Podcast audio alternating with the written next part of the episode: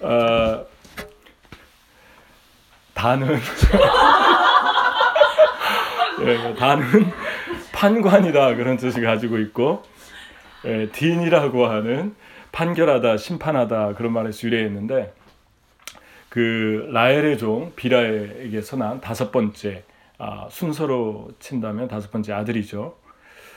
아 근데 이 지금 야곱의 축복을 보면 아, 축복 같지가 않은 그런 예언임을 알 수 있습니다.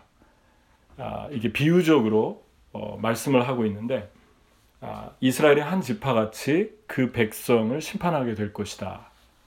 그리고 단은 길 섭의 뱀이요 샛길의 독사로다. 그래서 말굽을 물어서 그 탄자를 떨어뜨리게 될 것이다. 그런 예언을 했죠. 그리고 여호와여 나는 주의 구원을 기다릴 것입니다. 그런 예언을 했어요. 성경에서 뱀을 긍정적으로 얘기한 예가 그렇게 많지 않습니다. 예수님께서 뱀처럼 지혜롭고 비둘기처럼 순결하라. 제자를 파송하면서 하신 긍정적인 말씀인데 그 외에 보면은 뱀은 아, 사단의 상징적인 비유적인 그런 동물이죠. 그래서 아, 하와를 유혹했고 또 어, 바리새인과 종교 지도자들이 예수님을 대적할 때 예수님께서 그들을 독사의 자식이다 그렇게 표현을 했고 또 세례 요한도 아, 바리새인들과 사두개인들이 나와 세례 받으려고 할 때 독사의 자식들아 회개해라 그렇게 아주 혹독하게 사용했던 단어가 바로 뱀이고 독사입니다. 그런데 그러한 표현들을 단에게 사용했다라고 하는 것은 아, 시작부터 좋지가 않죠. 특별히 아, 구약에서 모세하고 이스라엘 백성이 광야를 이제 걸어가는데 늘 얘기하지만 민수기 1장에서 21장까지의 그 간격은 38년의 세월 차가 있는데 민수기 21장 이후에는 거의 20, 아, 38년에서 40년이 되면서 광야의 기간이 끝나가던 기간이었어요.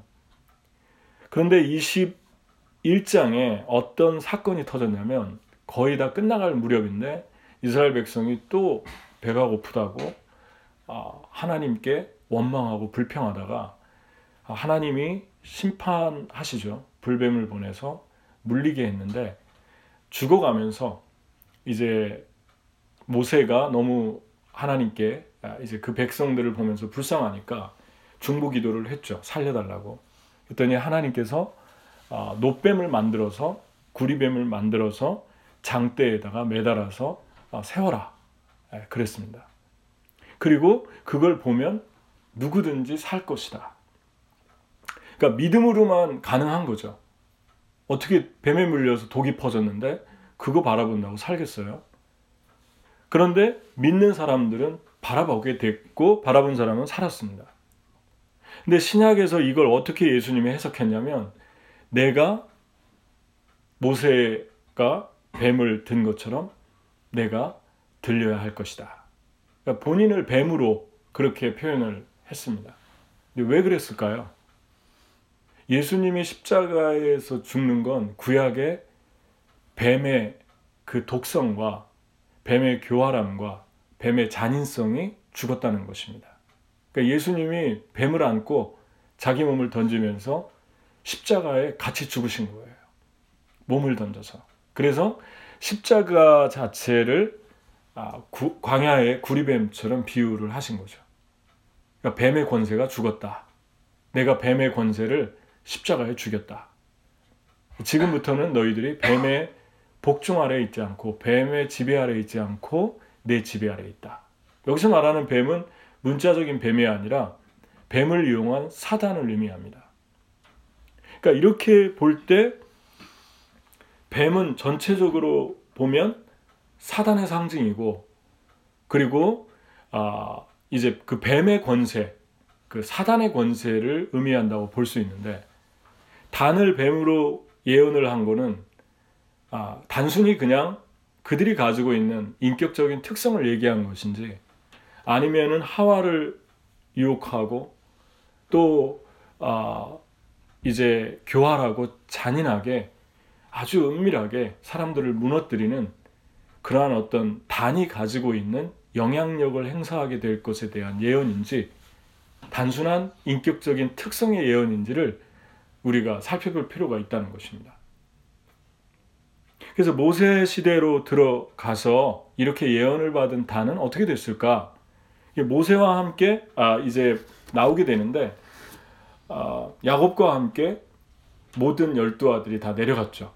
그래서 내려가는데 그때 단 지파도 단도 내려갔습니다. 아들 단도 내려갔는데 단 지파가 모세 시대는 어, 아주 아, 긍정적으로 기록이 되어 있어요. 아, 왜냐하면 유다 지파가 가장 강했는데 유다 지파 다음으로 숫자가 많은 지파가 바로 단 지파였습니다. 그래서 처음에 시작할 때 센 광야 생활 시작할 때 센 숫자가 6만 2,700명이었는데 38년이 지나서 셌을 때 6만 4,400명으로 아, 두 번째 많았어요. 20살 이상의 전쟁에 나가서 싸울 사람이 이거는 아, 광야에서 심판을 받아서 죄를 짓고 심판을 받아서 많은 사람들이 죽었다고 그랬는데 어떤 추론을 해낼 수 있습니까? 단지파는 거기에 많이 참여하지 않았다라고도 볼 수 있습니다. 물론 38년이 지나고 나서 모압 평지에서 가나안 땅 들어가기 직전에는 전부 9세대는 죽었고 모세도 죽고 여호수아 눈의 아들 아, 여호수아와 갈렙만 살았죠. 그렇다면은 2세들인데 2세들도 죄를 짓는데 동참한 사람은 죽었을 것이고 살아남은 사람들이 번식을 했기 때문에 결국 그렇게 추론을 계속 해나갈 수 있다는 것이죠. 근데 시몬 지파가 가장 두드러지게 차이가 많이 난다고 그랬죠. 처음에 시작할 때는 5만 9,300명이었는데 2만 2,200명으로 엄청난 숫자가 절반도 넘는 숫자를 이뤘어요. 이거는 아, 죄를 가장 많이 진 한 아, 이제 그러한 지파라고도 볼 수 있습니다. 광야 생활할 때 많이 심판받아 죽은 거죠. 그거에 비교한다면 단은 아주 긍정적인 출발을 하고 있고 그리고 어, 단의 용맹성에 대해서 모세가 마지막 야곱처럼 이제 축복을 하는데 단에 이렇게 아주 긍정적인 예언을 했어요. 단에 대하여 아, 일러스되 단은 바산에서 뛰어나오는 사자의 새끼로다. 그러니까 신명기 33장 22절에 이렇게 예언을 하셨는데 사자라고 하는 그 성경의 사자라고 하는 동물을 아, 아주 영예롭고 긍정적으로 사용을 하고 있어요. 특히 유다 지파를 야곱이 축복할 때 아, 사자 새끼다 그렇게 그래서 어, lion Lion of Judah 그런 표현을 많이 쓰잖아요. 승리의 상징이고 그리고 어, 누구죠? C.S. 루이스의 나니아 이야기를 보면 아슬란인가요? 그 사자가 예수님을 상징하고 있어요. 그러니까 비유적으로 볼때 아, Lion of Judah 그러면은 아, 예수님의 그러한 어떤 승리, 하나님의 임재를 상징하는데 어, 모세는 단에 대해서 사자 새끼다 이렇게 표현을 했기 때문에 그들이 가지고 있는 아, 새끼다, 라이징 스타 같은 그러한 긍정적인 면으로 이렇게 우리가 해석을 할 수가 있습니다.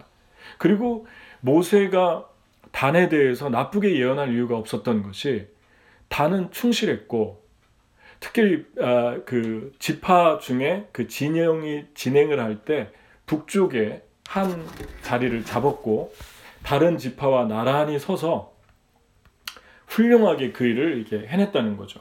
그래서 여기 이렇게 보면 아 이제 여기 이제 배치도를 보면 예, 여기 보면 유다 지파가 여기 있고 단 지파가 여기 있잖아요. 그러니까 단의 위상이 어, 북편을 맡고 있고 열두 지파에 전혀 손색이 없는 이런 예언을 받았어도 그런 위치를 점유하고 있고 아, 행군할 때는 이쪽으로 옮겼죠. 유다 지파 가운데 있다 멈췄을 때 가운데 있고 행군할 땐 이쪽으로 왼 왼쪽으로 서서 선도해 가고 단이 또이 이 자리를 맡았습니다. 어쨌든 어, 단도 다른 지파에 전혀 못지않는 아주 top 지파로서 강인한 사자 같은 그러한 아, 아, 가능성을 가지고 있는 그러한 지파로 계속 나가고 있는 것을 모세 시대에 보게 되는데 아, 한 가지 여기서 흥미로운 건 바산에서 뛰어나오는 새끼다 사자 새끼다 그랬는데 바산은 여호수아 시대에 들어가서 땅 분배를 하는데 바산은 가장 최북단에 있는 쪽이거든요. 요르단 동편에 문하세 반지파에게 속한 곳이 바산인데 골란구원이라고 있습니다. 그 위에가 헐몬산이고 그 위, 위에 바로 위에가 시리아 국경인데 최북단에 예, 고기를 바산이라고 하는데 단이 받은 배정된 지파는 그 위치는 요 지금의 아, 그 신약 성경의 욥바고 더 유명하게 얘기를 여러분이 금방 알아들으려면 이스라엘의 해안 도시 휴양 도시인 텔라비브예요. 텔라비브는 아, 수도 같은 수도는 아닌데 아, 수도 같은 아름다운 휴양 도시입니다. 저, 가 이번에 갔을 때 텔라비브에 갔는데 에, 지금 옛날 용어로는 요바라고 해요. 그러니까 단지파가 배정받았던 곳이 아, 아주 훌륭했다는 것입니다. 여기 보면 아, 여기 보면 눈 시력 좋죠, 여러분? 아, 여기 보면 요바가 있잖아요. 그리고 여기가 단지파가 여기를 차지했으니까 이게 지중해거든요.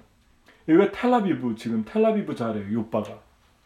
근데 새롭게 저도 안 것은 여기에 그 요바가 이스라엘의 문이라고 그럽니다.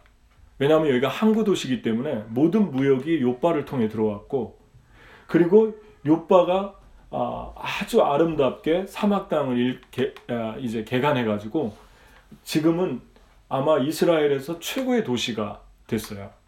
예루살렘은 명목상 수도지만 아, 예루살렘은 좀 이렇게 클래식하고 또 못 사는 건물도 많고 건물이 그렇게 화려하지가 않아요.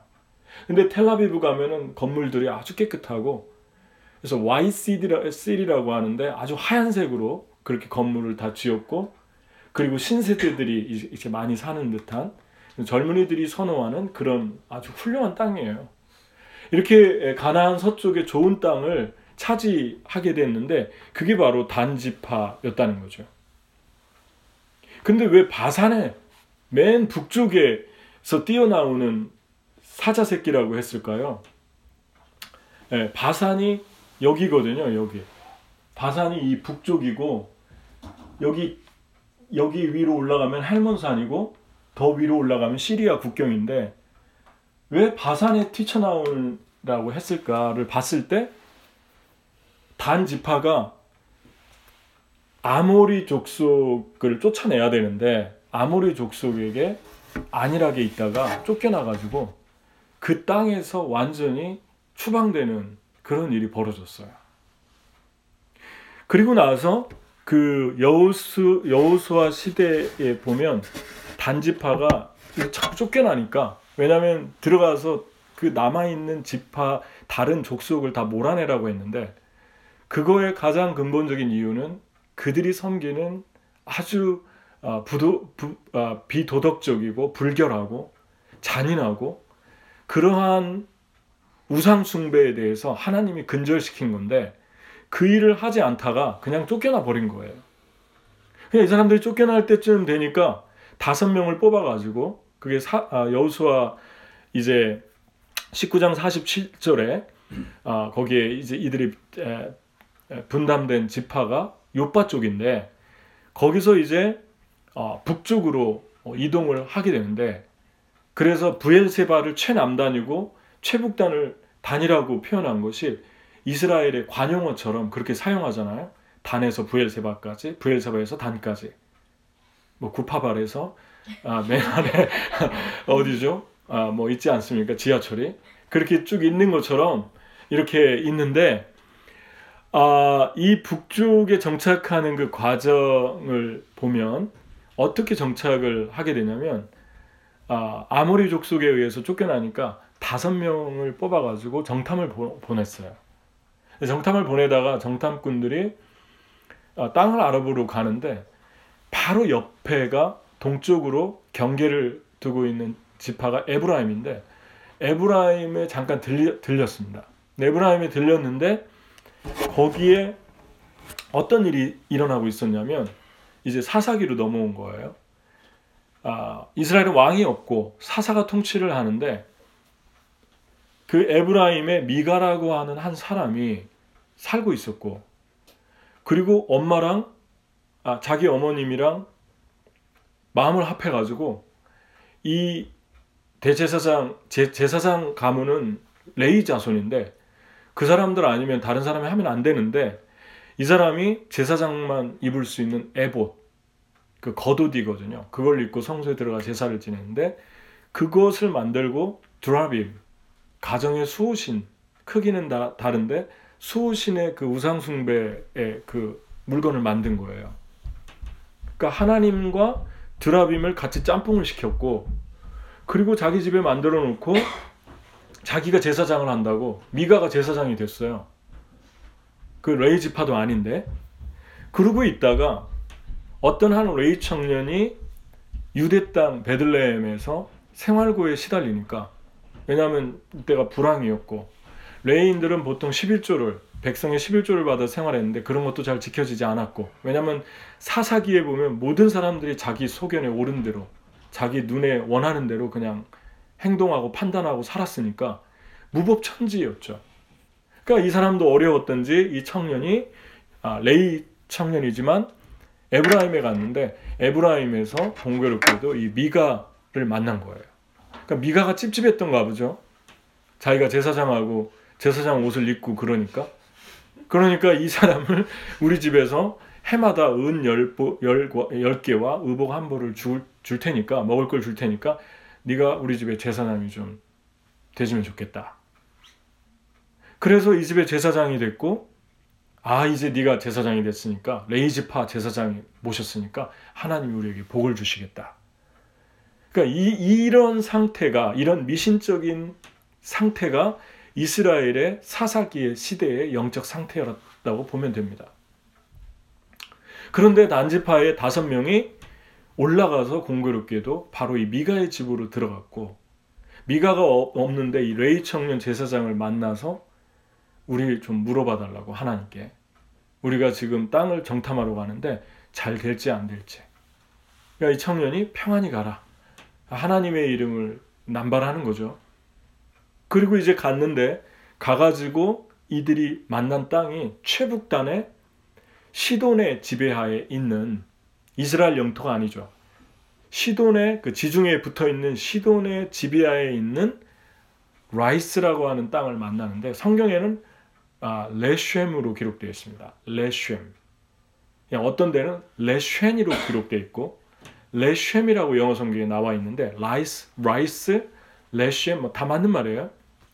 그런데 그곳에 가서 보니까 아, 단 지파가 아주 교활함이 드러나기 시작하는데 시돈 사람들이 통치는 하지만 시돈 사람들의 영역에서 벗어나서 자유롭게 아주 평안히 살고 있는 거예요. 마을 사람들이. 그러니까 아 여기다. 그래가지고 거기를 빼앗기로 작정을 하고 집에 돌아와서 보고하고 600명의 군사를 모아서 올라가서 그 땅을 아주 잔인하게 사람들을 그냥 민간인들을 잔인하게 살육하고 그 땅을 빼앗게 됩니다. 그런데 그 올라가는 과정에서 또다시 미가의 집을 들렸는데 거기에서 어떻게 얘기를 했냐면 아, 그 미가를 데리고 가면서 아 미가가 아니라 미가의 제사장을 데리고 가면서 젊은이를 데리고 가고 미가의 집에 있는 에봇과 두라빔을 다 걷어가면서 그쪽 땅에 가서 이들을 데려가서 제사장으로 삼고 두라빔도 섬기고 하나님도 섬기고 제사장은 자기들의 자기들이 시키는 대로 그냥 그 자기들이 예, 조종하는 로봇처럼 그렇게 세워놔서 시키는 대로 하게 했어요. 그리고 거기를 우상숭배 본거지로 만들어 버린 거예요. 완전 혼합주의로 만든 거죠. 아마 자기들 자신의 단지파의 정통성을 유지하고 싶었던 것이고 자기들도 이스라엘 지파다. 그리고 우리가 맨 우위에 있다. 아, 그런 것들 때문에 정치적으로 이용을 했던 것 같아요. 거기에다가 미신을 혼합주의를 섞은 거죠. 미가가 쫓, 뒤늦게 쫓아왔는데 이웃 사람들하고 쫓아왔는데 협박을 받으니까 그냥 돌아가 버렸어요. 이 600명에게 질려가지고 돌아갔어요. 근데 그때 그 땅을 빼앗는 과정을 사사기 18장 27절에 보면 단 자손이 미가가 만든 것과 그 제사장을 취하여 라이스에 이르러 한가하고 걱정 없이 사는 백성을 만나 칼날로 그들을 치며 그 성읍을 불사르되 그랬습니다. 그러니까 하나님이 시킨 일도 아니었고 자기들이 지금 하나님이 주신 땅을 다 놓쳐버리고 나서 아무런 죄가 없는 이 아주 이 이노센트한 그 땅에 가서 잘 살고 있는 사람들을 완전히 살육한 다음에 다 약탈을 했는데 여기에서 사자 새끼가 아니라 뱀의 교활함이 드러나고 있죠. 그 단이 가지고 있는 성격적인 포악성이 드러나고 있는 걸 보게 됩니다. 그러니까 여기에서 야곱이 예언한 것이 사사기에 와서 모세 시대에서 변질돼서 사사기에 와서 어, 점점 그 정체를 드러내고 있는 모습들을 우리가 보게 됩니다. 정말 안타까운 일이죠. 그리고 왕정 시대로 넘어왔는데 왕정 시대에 아, 여로보암이 아, 사울이 통치하고 다윗이 통치하다가 솔로몬 통치하고 솔로몬 이후에 북지파가 북쪽이 열 지파, 남쪽이 베냐민과 유다 지파로 갈라지면서 남북이 갈라졌는데 북지파의 에브라임 지파에서 나온 여로보암이 왕이 되면서 정치적으로 북쪽의 경계의 최남단은 베델이고 베델을 넘어가면 베냐민 지파거든요. 유다 지경이 되거든요. 그리고 북쪽 맨 최북단은 단인데 정치적으로 단에 하나 베델에 하나 우상의 단을 세운 거예요. 여로보암이. 그러니까 참 놀라운 것은 이미 단은 우상의 본거지를 세워서 이스라엘 백성을 혼미케 하고 하나님으로부터 떠나게 하는 본거지가 됐는데 그것이 점점 점점 좀 세월이 지나면서 약화되어 갔겠죠. 솔로몬 시대에 와서는 성전을 졌으니까 전부 다 이제 한 민족으로 모아졌겠죠. 다윗과 솔로몬 시대. 그런데 다시 또 단에 그 세웠던 그 땅에 우상에 가증한 금송아지를 거기에다 만들게 됩니다. 그리고 하나님도 놓고 혼합주의 형태의 우상을 다시 그 꺼져가던 우상의 재단을 다시 살리는 여로보암의 모습을 보면서 제가 생각한 거는 왜 단에다가 세웠을까 하는데 조금 전에 말한 그 정치적인 이유가 하나지만 또 하나는 단 사람들의 기질을 이용했다고 볼 수 있죠. 왜냐하면 단 사람들은 그 내면에 이런 우상의 잔재들, 기질들이 아주 많은 사람들이었고 그러다 보니까 사단이 이들의 기질을 활용하는 것을 보게 됩니다. 마치 사단이 뱀이 가지고 있는 영특함을 사용해서 하와를 유혹한 것처럼 여러보암이 이들 민족이 가지고 있는 뱀 같은 그 교활함, 다시 좋게 얘기하면 뭐 지혜가 많은 민족이죠. 그리고 사자의 용맹성도 있고, 근데 그것들을 완전히 다 하나님이 주신 그 아름다운 것들을 완전히 다 뒤바꿔 버리는 그러한 역사적인 일들이 일어나게 됩니다. 단이 자리를 잡은 맨 그 북쪽이요. 이스라엘의 샘의 근원지예요. 헐몬산에서 물이 내려와서 그 헐몬산의 물이 흘러서 골란 고원을 타고 내려와서 갈릴리에 들어오고 갈릴리에서 요단강으로 내려오면서 이스라엘의 완전 생명줄 같은 곳이에요. 근데 그 발원지가 바로 헐몬산입니다. 그래서 이 헐몬산을 빼앗기 위해서 전쟁이 많이 일어났다고 그래요. 시리아에서 또 서쪽으로는 페니키아, 시돈 지역에서 지중해에서 북쪽으로 시리아에서 여기만 점령하면 물의 근원을 끊어 놓으면 그냥 이스라엘은 꼼짝 못 하거든요. 그래서 여기를 누가 차지하느냐에 따라서 패권이 달라지는 그런 일들이 많이 있었다고 그래요. 그러니까 단이 차지한 땅이 아주 아름답고 전략적으로도 요충지고 중요한 곳이죠. 그런데 사단은 단지파의 그러한 기질을 이용해서 그곳을 우상의 본거지로 하나님이 아닌 거짓 하나님을 세우는데 성공합니다. 이렇게 해서 사자가 가지고 있는 그 아름다운 담대함과 용맹성은 다 완전히 다 타락하고 변질돼 버린 거죠. 재밌는 것은 종합해 보면 세 가지로 압축되는데 하나는 단지파는 평안히 거하는 레셈 사람들을 살육했다. 그리고 두 번째는 그 땅에 가증한 우상을 세우고 제사장을 세운 후에 하나님처럼 섬기게 했다.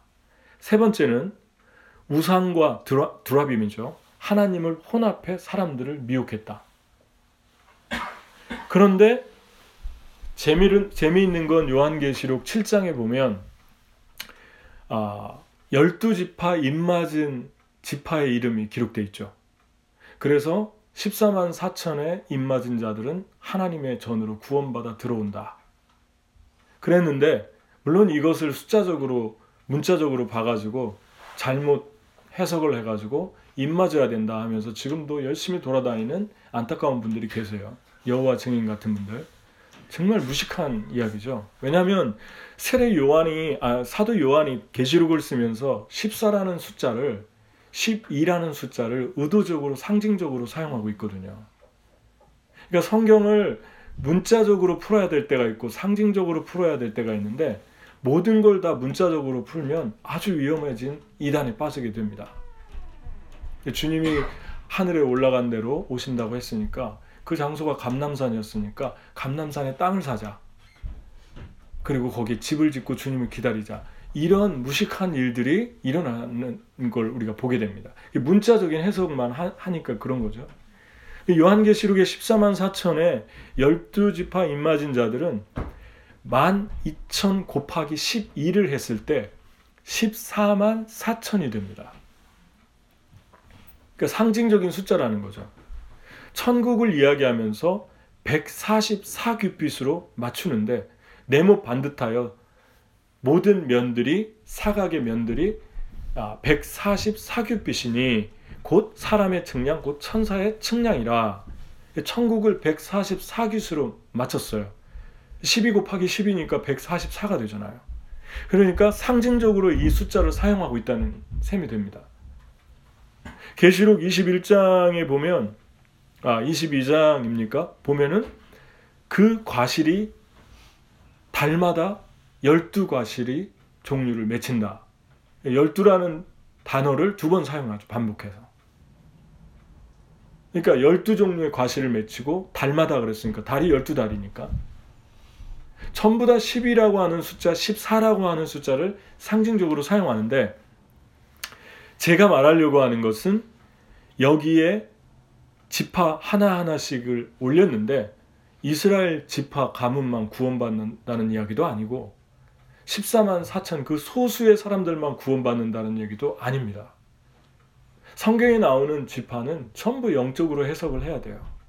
이스라엘을 얘기하는 게 아니라 문자적인 이스라엘을 얘기하는 게 아니라 영적인 이스라엘을 얘기하고 있어요. 하나님 세상을 이처럼 사랑하사 그랬잖아요.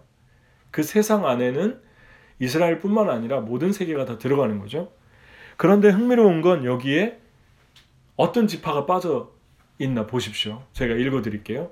유다, 루벤, 갓, 아셀, 납달리, 문하셋, 시므온, 레위, 이사갈, 수불론, 요셉, 베냐민. 단이 빠져 있죠. 그리고 단이 단지파가 누군 줄 알아요. 할아버지 누구시니 이스라엘 사람들 붙들고 물어보면 지파가 나올까요? 지금 세월이 너무 오래됐는데 나온다고 해도 정확성이 없죠. 섞이고 섞였기 때문에. 그런 문자적인 단지파를 얘기하는 게 아니라 어떻게 우리가 이걸 메시지를 정리해서 교훈을 받아야 되냐면 상징적이라는 것입니다. 단지파는 하나님의 인을 맞을 수가 없다라는 건데 왜 인을 맞을 수가 없느냐? 하나님을 우상으로 대체한 사람들 그리고 본인들이 하나님이 된 사람들을 영적인 상징으로 우리에게 보여주고 있다는 것입니다. 단지파를 통해서 영적으로 주는 메시지는 크게 두 가지로 압축되면서 적용해 볼 수 있다는 거예요. 지금까지 해석하는 거에 기초해서. 첫 번째, 단지파가 변질된 중요한 변환 전환점이 됐던 시작이 어디였냐면 단지파가 가나안 서부 지금의 요빠 텔아비브의 땅을 안일하게 있다 빼앗긴 데부터 시작됩니다. 이 땅은 무엇을 말합니까? 이스라엘 지파에게 열두 지파에게 분배한 이 땅은 그냥 땅이 아니에요. 사명을 준 땅이었죠. 그 땅에서 너는 하나님을 섬기고 하나님을 못 섬길까봐 신명기에 민수기에 출애굽기에 얘기했는데 신명기에 재탕하잖아요. 모세가 모압 평지에 서서 새 시대에게 다시 출애굽기, 레이기, 민수기를 혼합해서 다시 재탕하면서 설교하거든요. 꼭 들어가면 너희가 땅을 분배받을 텐데 그 땅에서 하나님 섬기라. 하나님을 섬기되 그냥 섬기지 말고 마음을 다하고 생명을 다하고 목숨을 다해서 하나님만 붙들고 살아라. 땅은 뭡니까? 사명이에요. 하나님의 부르심. 하나님이 나에게 준 거룩한 사명. 그 땅의 사명을 주신 거예요. 그 땅을 붙들고 사명을 붙들고 살면 그 사명이 너희 영혼을 지켜줄 것이다. 너희 영혼 거룩하게 해줄 거고 너희 영혼 필요한 것을 공급해 줄 거고 너의 삶을 그 나라와 그의 의를 구할 때 내가 모든 것 앞서가면서 다 채워줄 테니까 너희는 그 땅에서 하나님을 섬기는 것, 너희 자손 대대로 하나님을 섬기고 하나님이라는 것, 하나님이 원하는 그 사명을 위해서 목숨도 아까워하지 않고 섬기는 것, 그거 해라. 그게 땅이에요. 그게, 그것이 단에게 준 요바입니다. 텔라비브입니다. 지금도 텔라비브는 이스라엘인가요? 세계에서 동성연애자가 가장 많은 땅이라고 합니다. 그렇게 타락하고 물란한 땅이 되었어요. 휴양 도시인데. 여러분 유대인 교육 너무 좋아하지 마세요. 어, 떤 분들 이번에 이스라엘 갔는데 유대인 교육, 유대인 교육 하면서 너무 너무 유대인 교육, 교육을 극찬하는데 유대인 교육 그렇게 많이 했는데 왜 이렇게 동성연애자가 많은 것입니까? 텔라비브에. 무슨 얘기를 하고 있는 것입니까? 우리 되게 깊게 생각해 봐야 합니다. 예수 그리스도 없는 율법은 여러분 얼마 전에 16년 동안 이스라엘에서 사역한 선교사님을 만났는데 아마 1월 마지막 주에 모셔보려고 그래요. 너무 훌륭하신 분인데 지금 아 지금 이 뉴저지 뉴욕에서 사역하고 있는데 그분이 세계에서 허무 지수가 가장 높은 민족이 유대 유대 민족이라고 나왔다고 합니다. 통계가. 그리고 유대 민족은 율법을 가리키면서 이사야 53장을 근문서로 정해놨대요. 그가 찔림은 우리의 허물을 인하며 그가 상함 우리의 죄악을 인함이라. 왜냐하면 예수 그리스도와 연결되기 때문에 못 보게 한다. 저도 처음 알았어요. 무엇을 말하는 것입니까? 하나님이 우리에게 준 사명은 예수 그리스도. 그 예수 그리스도를 통해서 많은 사람들이 복받게 하는 것. 영적으로 살아나고 그분 말씀을 붙들고 복음과 함께 십자가를 지고 주를 따르게 하는 거. 이 사명에 저와 여러분이 생명을 걸고 나가자는 거예요. 아멘? 아멘. 관에 손을 대라는 거예요. 관에. 급하게 관에 손을 대라. 죽어 있는 자들에게 내 이름을 가지고 나가라. 냄새 나는 곳으로 가서 냄새 나는 곳을 살려서 향기로운 그 어, 땅으로 영혼들로 바꿔놔라. 그게 내가 너희들에게 보고 싶은 것이다. 내가 너희들을 이 땅, 그거 하기 위해서 이 땅으로 너희들을 불렀다. 사명을 붙들으라는 거죠. 그런데 사명을 잃어버리니까 이때부터 이들이 방황이 시작됩니다. 어디로 갈까? 어디로 갈까 하는 그 영적인 진공 상태에 사단이 틈탄 거예요. 저는 한국의 지금 상황을 보면서 한국에 너무 많은 교회가 있고 크리스찬들이 있는데 정말 영혼 영혼들이 예수님 보고 왜 영혼들을 보면서 한탄하셨잖아요. 수많은 양들이 있는데 이리저리 헤매 목이 말라 헤매이는 양들을 보아라. 추수할 것은 많대 추수할 일꾼이 적으니까 너희들은 추수할 일꾼을 보내주는 아버지에게 기도해서 추수할 일꾼을 보내달라고 해라. 너무 많은 양들이 이리저리 헤매이는 영, 영적인 공황 상태. 그 공황 상태 가장 위험한 것이 뭔지 아십니까? 그때 사단이 틈타는 거예요. 그 진공 상태, 아무것도 없는 비어진 상태. 하나님이 이러한 영혼들을 저 여러분들에게 보라고 하십니다. 지금 추수할 일꾼들이 없다. 너무 많은데 율법을 아는 사람들이 너무 많은데 그 당시에 예수님 말고 율법을 통달한 사람들이 너무 많은데 추수할 일꾼이 없다. 추수할 일꾼을 보내달라고 해라. 내가 급하다.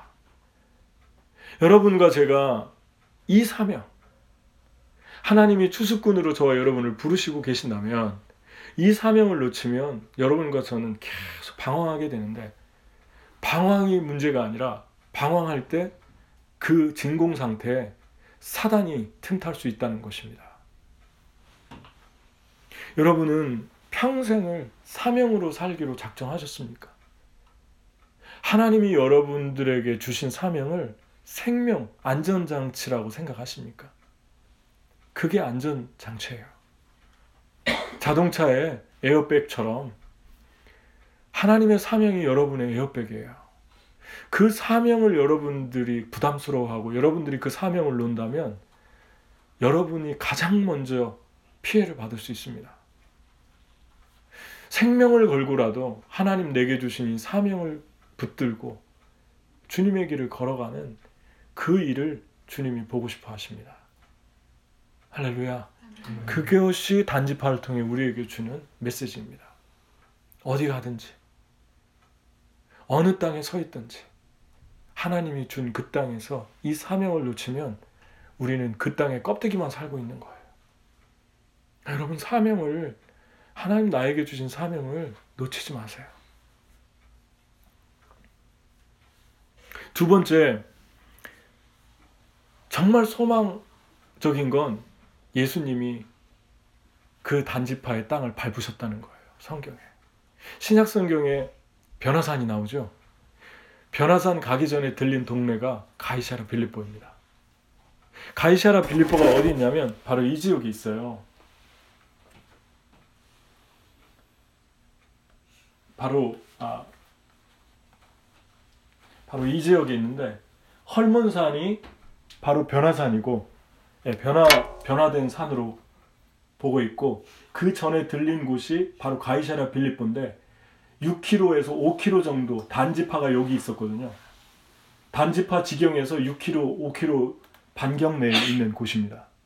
헐몬산이나 가이사라가 다 마찬가지예요. 예수님이 여기를 가서 단지파에 속한 그 땅을 무엇을 해야 될지 두 가지를 보여준 거야. 하나는 변화산에서, 하나는 가이사라에서. 제가 가이사를 갔었거든요. 가이사를 갔는데 제가 새롭게 발견한 거는 예수님 당시에 가이사라에 노마의 판신. 판신은 뭐냐면 쉽게 얘기해서 머리가 사람이고 뿔이 나고 하체가 염소인 그런 신을 섬기는 곳이에요.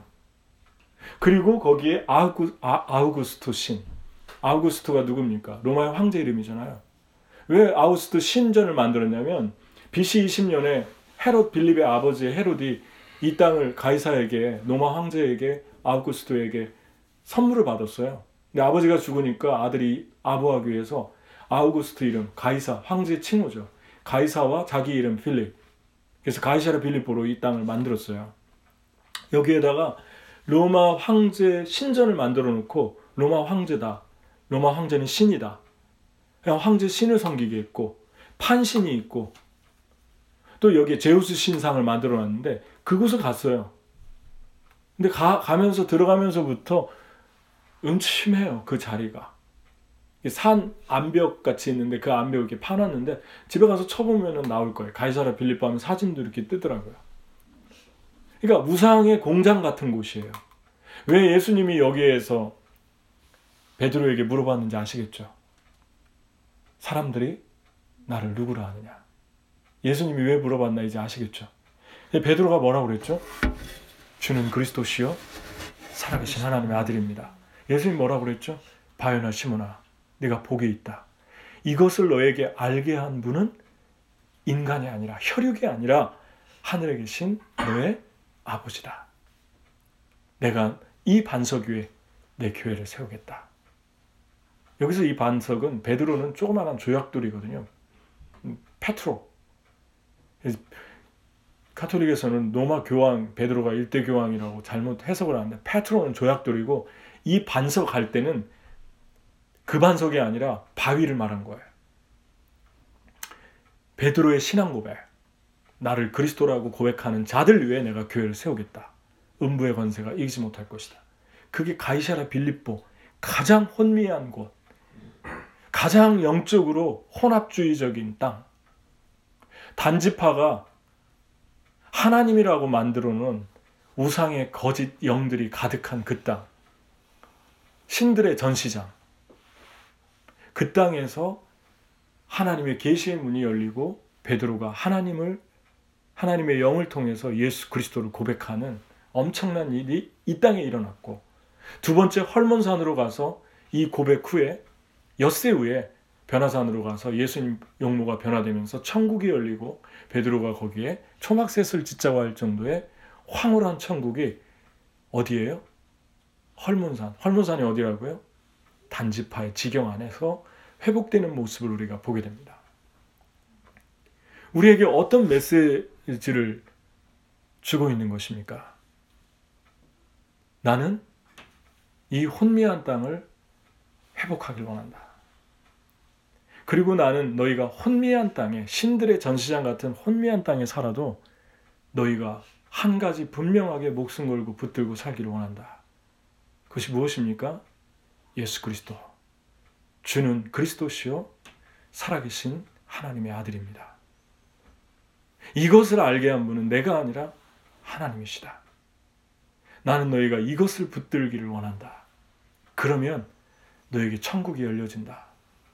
그 예수 이름 붙들면 너에게 헐몬산이 변화된 것처럼 그 안에서 너희의 용모와 나의 용모가 변화된 것처럼 너희들의 삶에 열리는 천국이 임하는 너희들의 밟는 땅마다 하나님의 나라가 임하는 혼미한 영이 떠나가는 그런 일들이 일어나게 될 것이다. 아멘? 그거 지금 말씀해 주시는 거예요. 그러니까 주님이 뱀에서 사자로 변화시키고 싶어서 오신 거라고 볼 수 있어요. 단지파를 버리지 않는 예수님의 사랑을 보게 됩니다. 영적인 단지파라고 그랬죠. 영적으로 클레버한데 너무 아, 영리한데 그 영리함이 사단에게 붙들려서 교활하고 다른 사람들 앞길을 막고 다른 사람들 가진 것 다 움켜쥐고 빼앗고 말 타고 가는 사람들 넘어뜨려 가지고 자기 걸로 만들고 파괴적인 영혼들 이 뱀 같은 영혼들 이 뱀 같은 세상 이 뱀 같은 이 society 뱀의 지배가 가득한 이 뉴욕 이 땅은 원래 어떤 땅입니까? 이 땅은 원래 헐몬산 같은 텔라비브 아마 텔라비브가 새봄이라는 뜻일 거예요.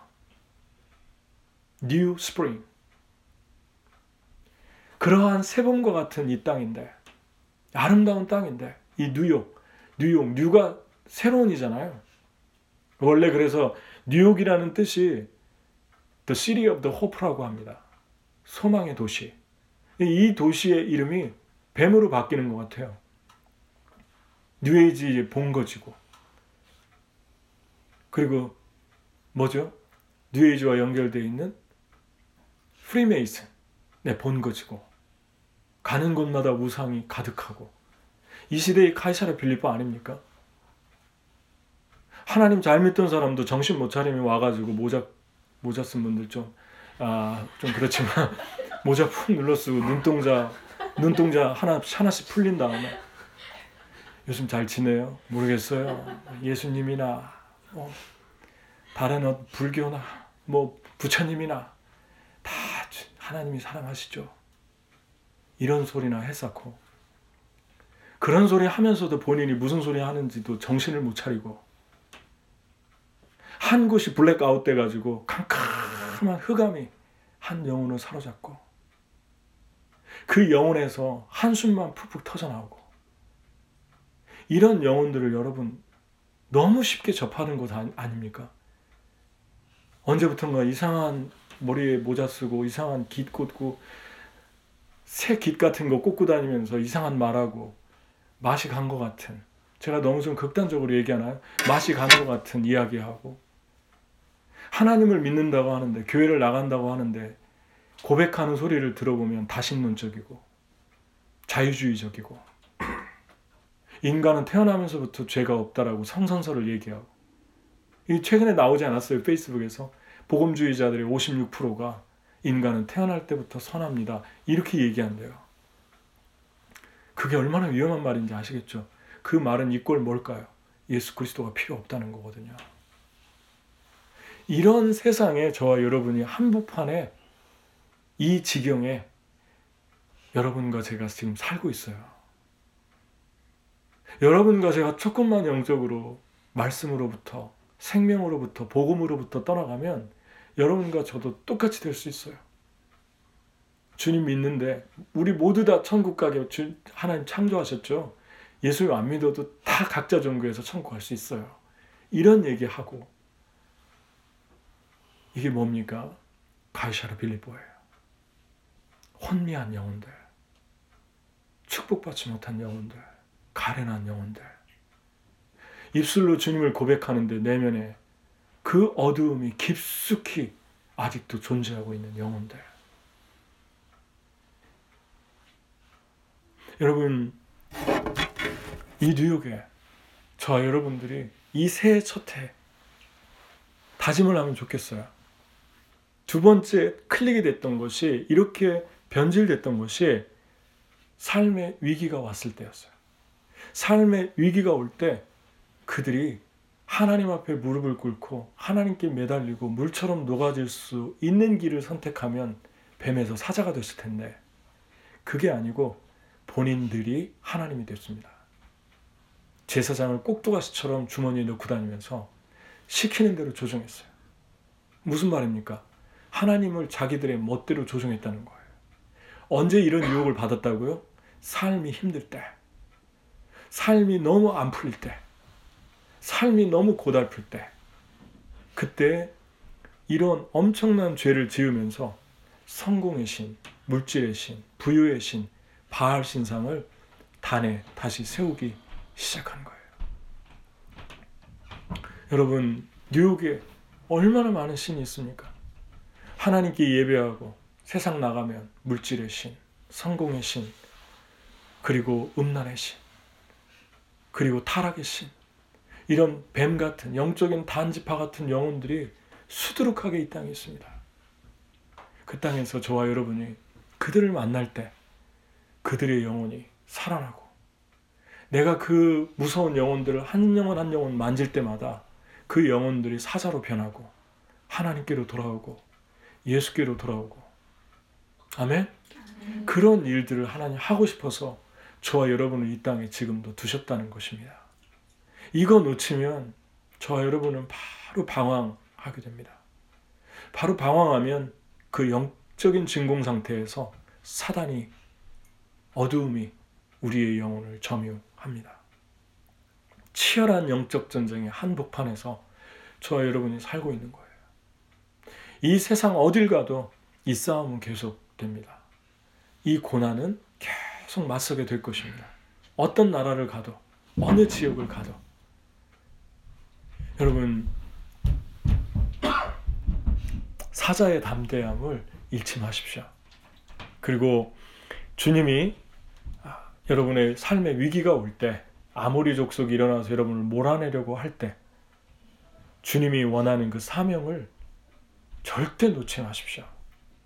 하나님이 나에게 하고자 하시는 일, 예수를 통해서 생명의 축복을 받고 주님께 돌아오게 하고자 하는 일, 한 땅을 바꾸는 일, 그 일을 예수님처럼 계속해서 해나가십시오. 여러분의 밟는 땅이 변화산이 되게 하세요. 그러면 주님이 여러분을 통해서 놀라운 일들을 이루시고 모든 필요를 주실 것입니다. 하나님 모든 걸 앞서서 여러분에게 필요한 모든 것들을 제공하실 것입니다. 열어주실